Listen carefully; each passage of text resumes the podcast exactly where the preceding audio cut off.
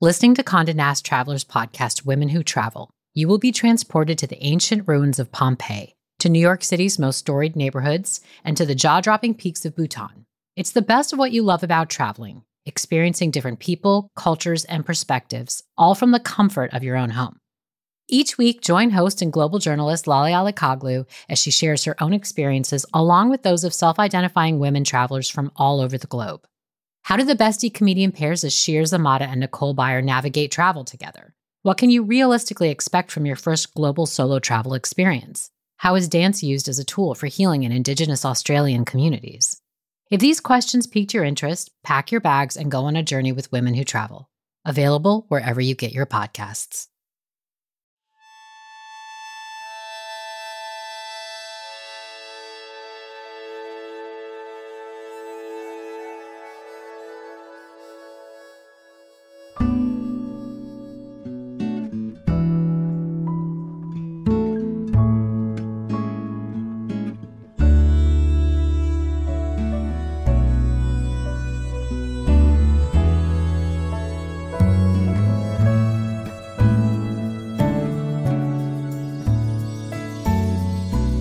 There's a magical quality to Humboldt County you don't find anywhere else. The land we live on is expansive and pastoral. There are two creeks on either side of our home, and ancient orchards surround us. Everything has a distinct smell the river, the redwoods, the fir trees, and there's food everywhere.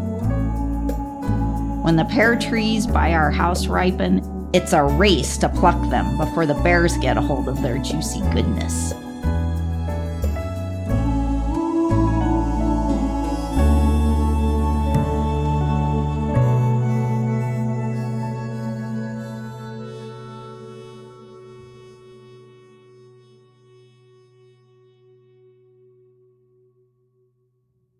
Kristin Windbigler is the director of the Western Folklife Center, the folks who put on the annual Cowboy Poetry Gathering. If you remember a meditative story from the cowboy poet Waddie Mitchell, he's one of the stars of that festival.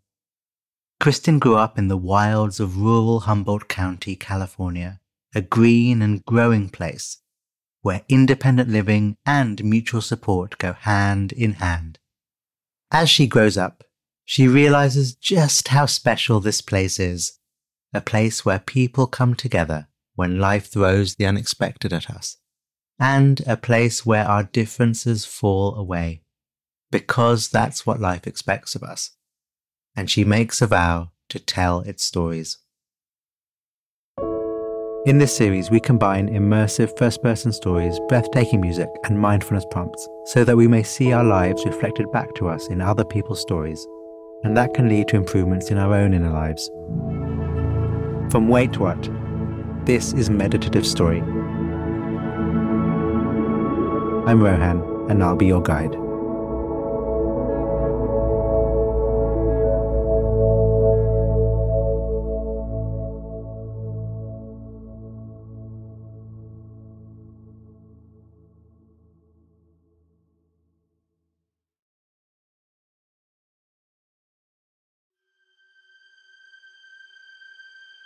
The body relaxed,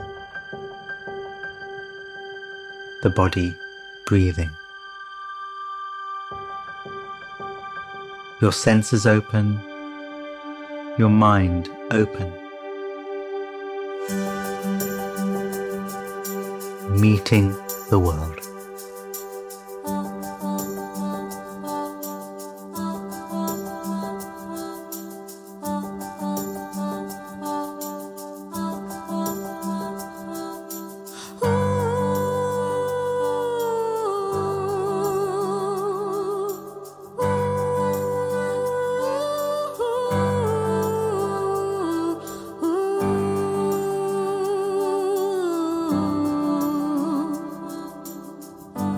Years old and all spruced up. My Western shirt is decorated with tiny dancing ballerina mice and it has pink pearl snaps running down the front. It's tucked into my pink jeans. The outfit's designed by yours truly and made by my mom, and I look pretty cool. Or at least I think I do. I'm wearing a black cowboy hat with a giant feather sticking in the brim. It's the perfect finishing touch. Since I'm young, I'll be riding a steer. I'm the only girl in this competition. The other girls are barrel racing with their horses. My dad helps lower me down and I slide onto the steer. Then it's just the animal and me together in this small enclosed space. These are the same wooden and metal chutes they use to run the bulls for the men, but the bulls are much bigger and tougher. We wait here in the dark, and I feel the steer breathing and wiggling. It doesn't really want to be in here either. I look for light through the cracks in the gate. I try to listen for what's happening outside. Who's up next? How are the other kids doing? But I can't make out much over the crowds. Then someone asks, Ready? You're supposed to nod your head to tell them you're set. I'm terrified, but I do nod my head. We all have to do things in life that we're scared of. You never know what will happen when the gate opens. Sometimes the steer bursts out as soon as he sees the daylight. Sometimes they freeze and do nothing. Not so different from humans, I guess.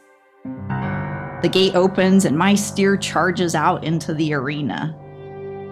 The goal is to hold on for eight seconds, and that's a really long time. For great riders, the bucking stock events are really beautiful. It's like a dance between the rider and the animal. It's like ballet. And part of rodeo culture is caring about the animals, so you're hoping the animal has its best day too and really bucks well. My steer has a great day, and I hang on tight. The kids from the neighboring ranches cheer and scream. It's thrilling and terrifying. And it ends, well, it ends with a mouthful of dirt.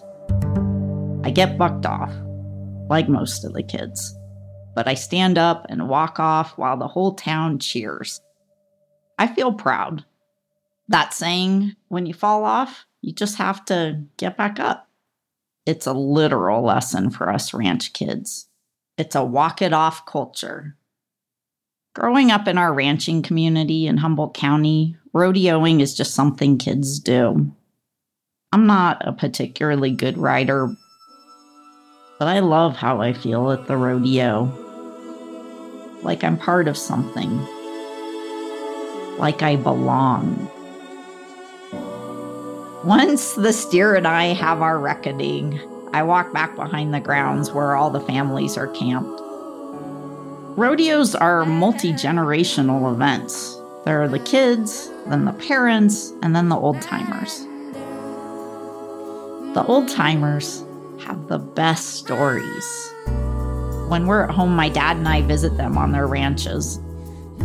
While the adults talk, I'm supposed to be quiet and practice tying knots because that's an important skill in country life. But I'm not very good at tying knots because I'm so fascinated with the stories they tell. Our community is filled with cowboys, loggers, fishermen, and farmers, and they have their own lingo. I'm captivated by the way they talk and swear. Everyone here feels like a character ready to jump out of a storybook. Like Louis. He's an Italian bachelor cowboy who rides around town in his little green Datsun pickup truck. His St. Bernard goes everywhere with him, and it stands like a horse in the stock racks in the back, wagging his tail, fur swept back by the wind. Or there's another neighbor. He has a typical homestead, but he doesn't live close enough to the telephone lines to have service to his house. So he builds this tiny outhouse like building next to a telephone pole near the road. Now he has a phone booth. Whenever he needs to make a call, he walks across the pasture to his phone booth. We use all kinds of colorful language, we celebrate creativity. Go out and do whatever, even if whatever means putting your phone booth in a pasture next to the road. We'll cheer you on. It's Sunday night. My mom and dad and I are in the living room, my sister too. It's cozy in here with a big wood stove and walls of redwood paneling. A print hangs on the wall of horses at a gate.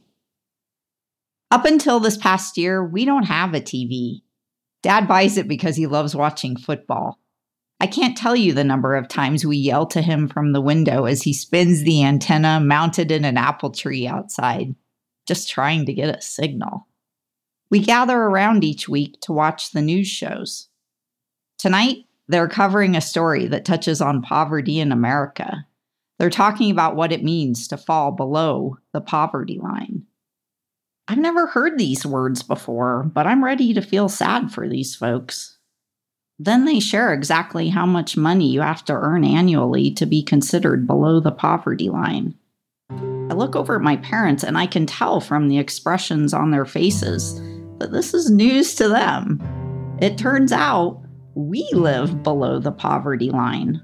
Us. It doesn't match up. We're happy. My life is so rich here. So, how can we be poor? I look to my parents for a sign that they agree, a sign that the broadcast got it wrong. They just giggle nervously at the broadcast. I try to laugh it off too, but I can't just move on. I don't have the words for it, but I know something is wrong. What the TV journalist misses is that it's possible to live abundantly without a big paycheck. My parents choose to live a different way here. We grow our own food, we make our own clothes.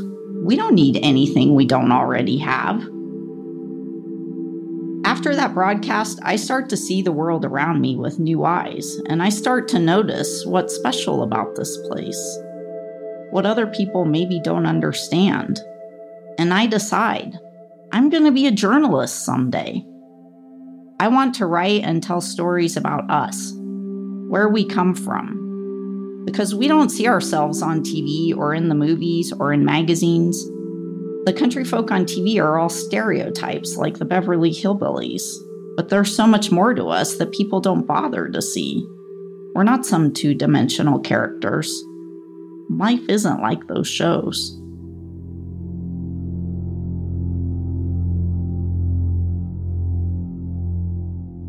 There's a lot of wonderful energy here in Kristin a new eye for the magic of her country life. The America reflected back to us through the media is often more nuanced than we're led to believe. Take a few moments to settle into young Kristin's realization that her family's choice to live off the land is a life full of abundance. With a fresh new lens, I invite you to reconsider the choices that others have made which initially you might not have fully understood.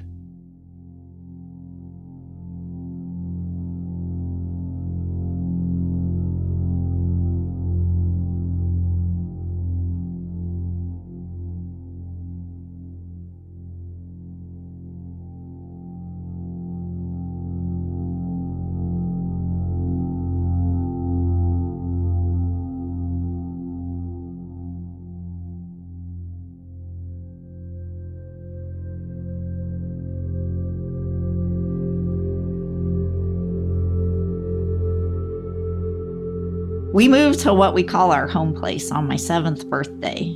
We live in this rural part of Northern California, about an hour from the coast, in a region that's a mix of ranch land and timberland. We're 45 minutes from the nearest town, which has the supermarket and a hospital. Dad's family lived in this region for generations. I think that's why I never feel afraid here. I love it from the first day we move. There's a magical quality to Humboldt County you don't find anywhere else. The land we live on is expansive and pastoral. There are two creeks on either side of our home, and ancient orchards surround us. Everything has a distinct smell the river, the redwoods, the fir trees, and there's food everywhere we're constantly foraging what's in season fruit and berries in late summer, mushrooms in the fall and winter, nuts, everything. When the pear trees by our house ripen, it's a race to pluck them before the bears get a hold of their juicy goodness. In the 1970s, a lot of people become back to the landers. It's a movement of people dropping out of society and coming back to the countryside after the Vietnam War. But that's not our story. My folks grow up in rural communities themselves, and they're intentional about how they want to raise us. They choose not to move to the suburbs and take corporate jobs because they want us to grow up close to the land and with the same values of self sufficiency and community they were raised on. But we aren't cut off. We get the newspaper, we read magazines. My parents vote and stress the importance of paying attention to what's going on in the rest of the country. When the school tells me that girls can't play football, my mom gives them an education on Title IX laws, and I'm allowed to play. We participate. And we do it all out here we make our own clothes, we grow our own food, we maintain our own water system. There's a lot of services people get accustomed to when they live in town. We don't have them out here, and I feel lucky. I can hardly believe I get to live this charmed life. And I'm also curious. Sometimes I lay in the field for hours watching planes fly overhead. I wonder about the people in those planes. Who are they? Where are they going? Do they know I'm down here in these hills? I want to be in their world, but this world too. I know my folks chose this way of living for us, but I still want to know how others live. I'm curious. I want to play a part in the rest of the world, and I know that probably means leaving here someday. It's early in the morning, late in the spring. I'm 10 years old. Outside my window, there's a sound I can't recognize. I rub my sleepy eyes and adjust to the bright sunshine as I look outside. I rub my eyes again. Out of nowhere, a flock of 50 peacocks have landed in the giant black walnut tree in our front yard. 50 peacocks! They're glimmering in the sun and they're making that sound, that it seems the peacocks somehow escaped from the neighboring ranch in the middle of the night, and now they strut around the yard with their iridescent blue necks and bright green tail feathers. Hundreds of eye spots look straight at us. The whole scene is magical. But it also means there's work to be done. How do you move a flock of peacocks? We call our neighbors, and the old man who lives there, he comes over to bring the birds back to home base. We get busy working together because that's just how we all are here. We sort of live by a barter system. You help me this time, and I'll help you next time. This time it's peacocks, next time it's getting the road cleared. We all drop what we're doing to help someone who needs it. Sometimes it takes up a good portion of the day, but it doesn't matter. I often joke that if your house is on fire, even your enemies will show up with buckets of water. We may have different opinions. We may see the world in completely opposite ways, but we have to make it work somehow. In a little community, you don't have the same services that bigger cities have you can't just call animal control. And so you have to look out for each other. And when there is trouble, you have to come together. You're all each other have. And so when peacocks show up, you find yourself all doing this thing together, working hard, laughing, figuring out how to solve a problem. You're together in the moment and living life. Like, really living it. We're doing this thing together, and it matters.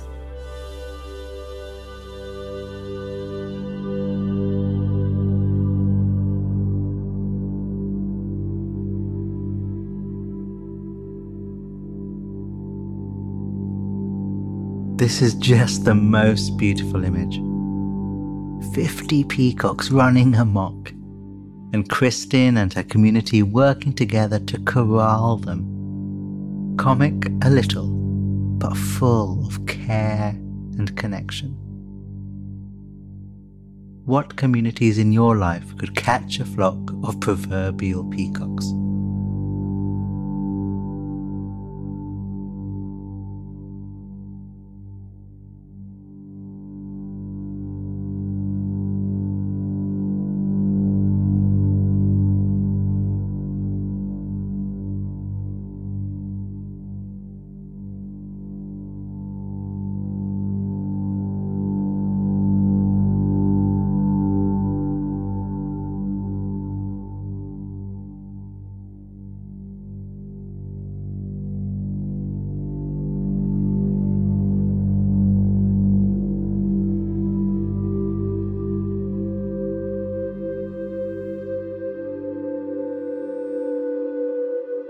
Place a styrofoam cup of stale coffee down on my desk next to a hefty pile of papers.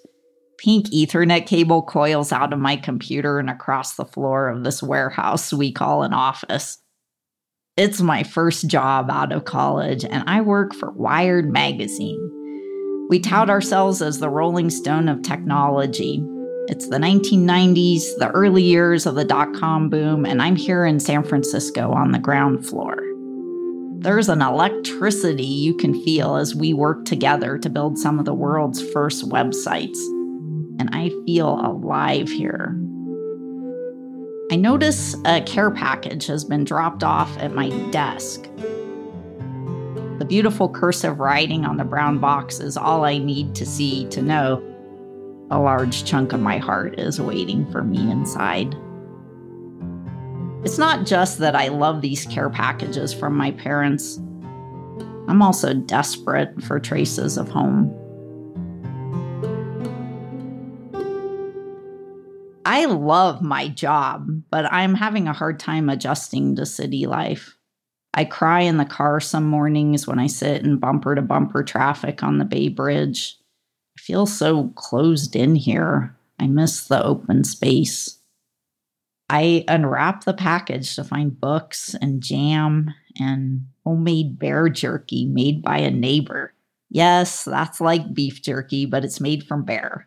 I break open the bag immediately. I'm walking through the office chewing the bear jerky when a coworker calls out, Hey, Windbigler, what you chewing on? And as the words bear jerky leave my mouth, I realize how strange I must appear to a city girl like her as I'm gnawing away on my snack. She doesn't even have to say a word. I'm the cowgirl, the country bumpkin, the hick.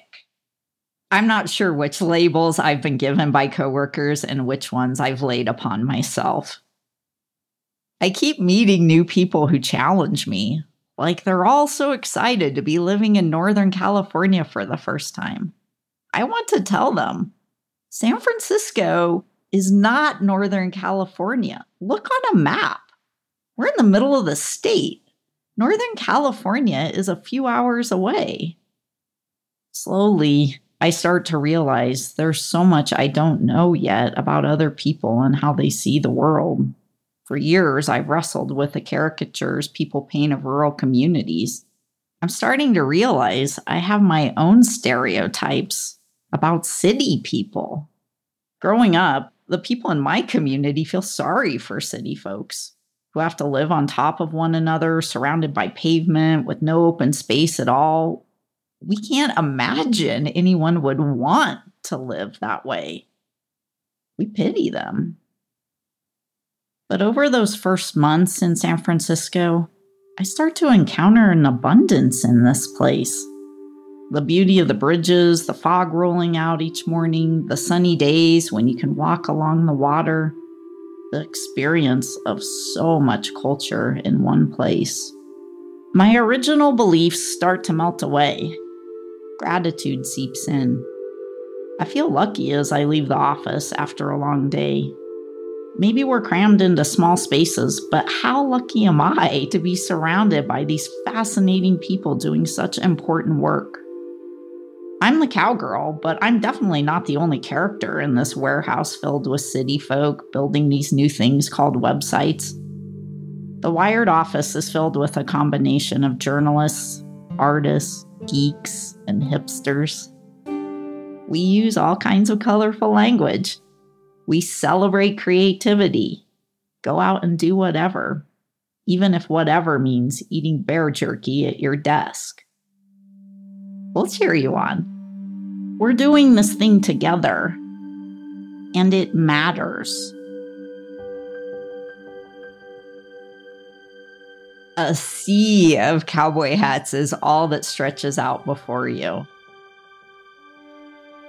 The streets are packed with thousands of people, and it's wintertime. People are bundled up, but still dressed to the nines.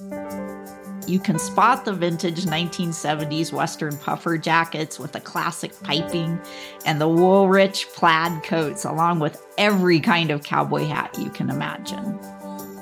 It's the National Cowboy Poetry Gathering in Elko, Nevada. The first time I take part in the gathering, I'm 30 and swell with pride and wonder. I recognize these people. This is my own culture. Elevated. Today, I see this sense of wonder in new attendees every year. The human desire to belong and to feel included, it's so strong. The people here come from all different walks of life. Some are stewards of the land, ranchers, and farmers with a deep connection to the earth. Others are a couple generations removed from the agricultural life but grow up hearing stories and still feel the pull of the West. Others come from the suburbs and cities to experience something new. One woman flies in from Hong Kong every year. People gather to be together, to eat and drink, to admire the gear, to hear stories and music that celebrate the West. It's like I'm back at the rodeo, a multi generational event that celebrates culture and connection to the land. I stand in the back of the theater as Agee takes the stage. He sits on a wooden bar stool with a microphone in hand. Behind him, a mural of mountains painted on the wall. Agee's a fourth generation Nevada rancher, but he doesn't look like the stereotypical cowboy. He has a big beard and a glint in his eye. This man radiates goodness. Agee's telling us how he's working to save his family ranch. He shows us pictures from the early 70s when the land was overgrazed. The grass in the photos is depleted and bare. He didn't know that it could look any different, but he starts listening to other people with outsiders, and they start listening to him. African scientists and Washington legislators and Nevada ranchers. You wouldn't expect these folks to ever meet each other, much less solve a problem. But they did. They all worked together to try something new, and the results were astonishing. The land came back, life took on new forms, and everything all the people and all the animals benefited from the land's revival. Agee ends with a quote from Chief Seattle All things are connected, like the blood which unites one family. I walk backstage to the control room, and the Los Angeles based camera crew are in tears. They've never heard a story like this on the news. More people need to hear the story, they tell me. And I think what moves them is the same thing I felt as a kid, helping to corral the peacocks.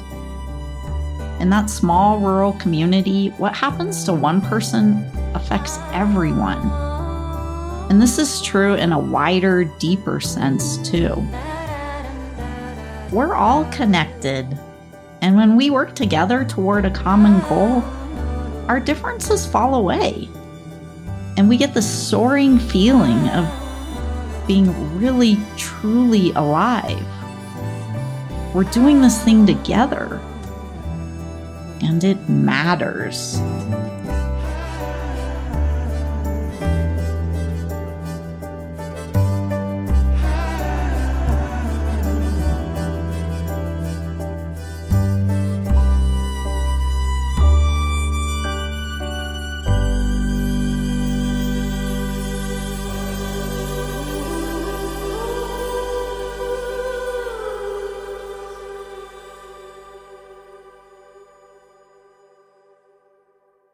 Thank you, Kristin. If you'd like to dive further into the annual cowboy poetry gathering Kristin mentioned, you might like to check out Waddie Mitchell's meditative story, A Cowboy's Rules for Living. We've left a link to his episode in today's show notes. There is so much to love in Kristin's story. But the thing that really strikes me is this thing about labels how the way others saw Kristin's home county and the lives of rural people wasn't her own experience, and how she needed to relax her own stereotypes about city folk before she could really see that which made the city special. So let's play with this idea of stereotypes and labels for our short meditation together. And just start by doing what you need to do to switch into a different mode.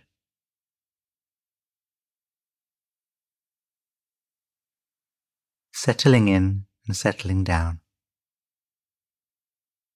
Leaving everything that's happened today just to one side for now. And taking a break from any thoughts of what you're doing later on. Feeling into your body, however it is right now, still or moving just allowing the body to be relaxed, quiet, and steady.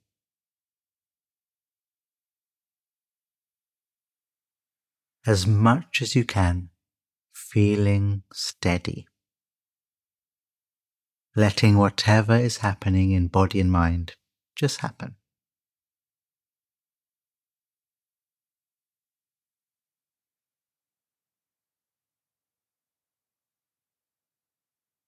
When you think of Kristin's story of being a country person and being a city person, what label, what identity do you side with?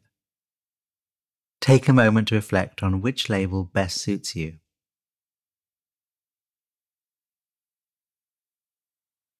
Kristin's rural identity is really important to her.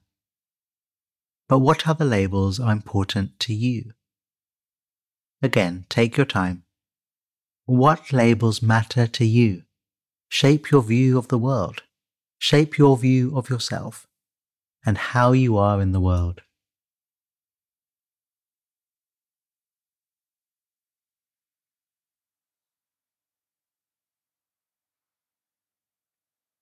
Reflecting on your labels, can you feel what they feel like? Again, no right answer just being interested in the felt sensations of our labels. Are there any associated sensations?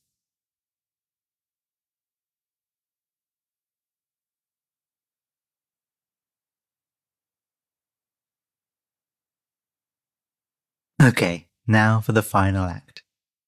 Labels do matter. They help us navigate the world. They bring real community and beauty but they have their weight, their gravity, their baggage. So let's see what happens when we let them go. With eyes open or eyes closed, let's just feel what is here without labels, allowing the awareness to be soft. If the mind moves to name what's happening, notice the energy of that and let it go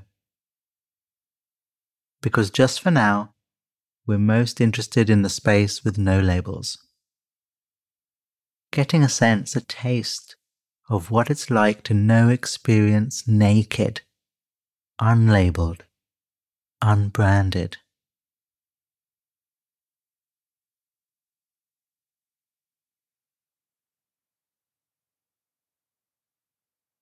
Aware, wide open to experience whatever is here, without labels, just this.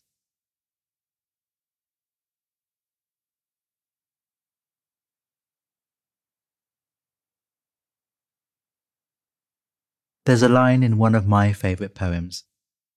It was read at my wedding. Out beyond ideas of wrongdoing and right doing, there is a field I'll meet you there.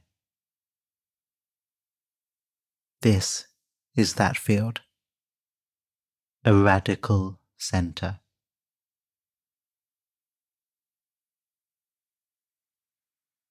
Thank you, Kristin, for your story and your work. And as ever, thank you. We're doing this thing together, and it matters.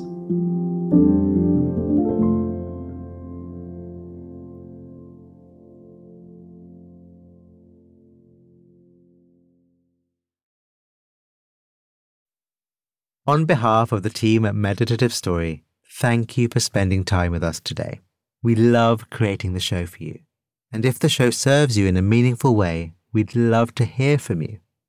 Would you take a minute right now to write us a review in your podcast app?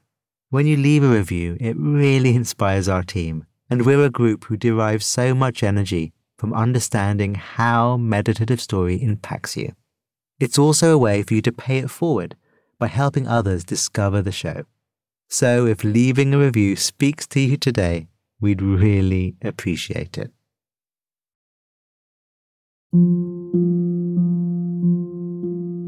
Meditative Story is a WaitWhat original. Our executive producers are Deron Triff and June Cohen. Jay Punjabi is our supervising producer. The series is produced by Dorothy Abrams. Original music and sound design by Ryan Holladay. Additional music by Alison Wade. Our scriptwriters are Peter Keckley, Florence Williams, and Hannah Brencher. Technical support from Robin Wise. Mixing and mastering by Brian Pugh. Special thanks to Emily McManus, Anna Pizzino, Sarah Tartar, Kelsey Capitano, Tim Cronin, Sami Oputa, Leah Sarametis, Colin Howarth, Chineme Ezequena, Charlie Menezes, and Adam Heiner. And I'm Rohan Gunatillake, creator of the Buddhify Meditation app and your host. Visit meditativestory.com to find the transcript for this episode.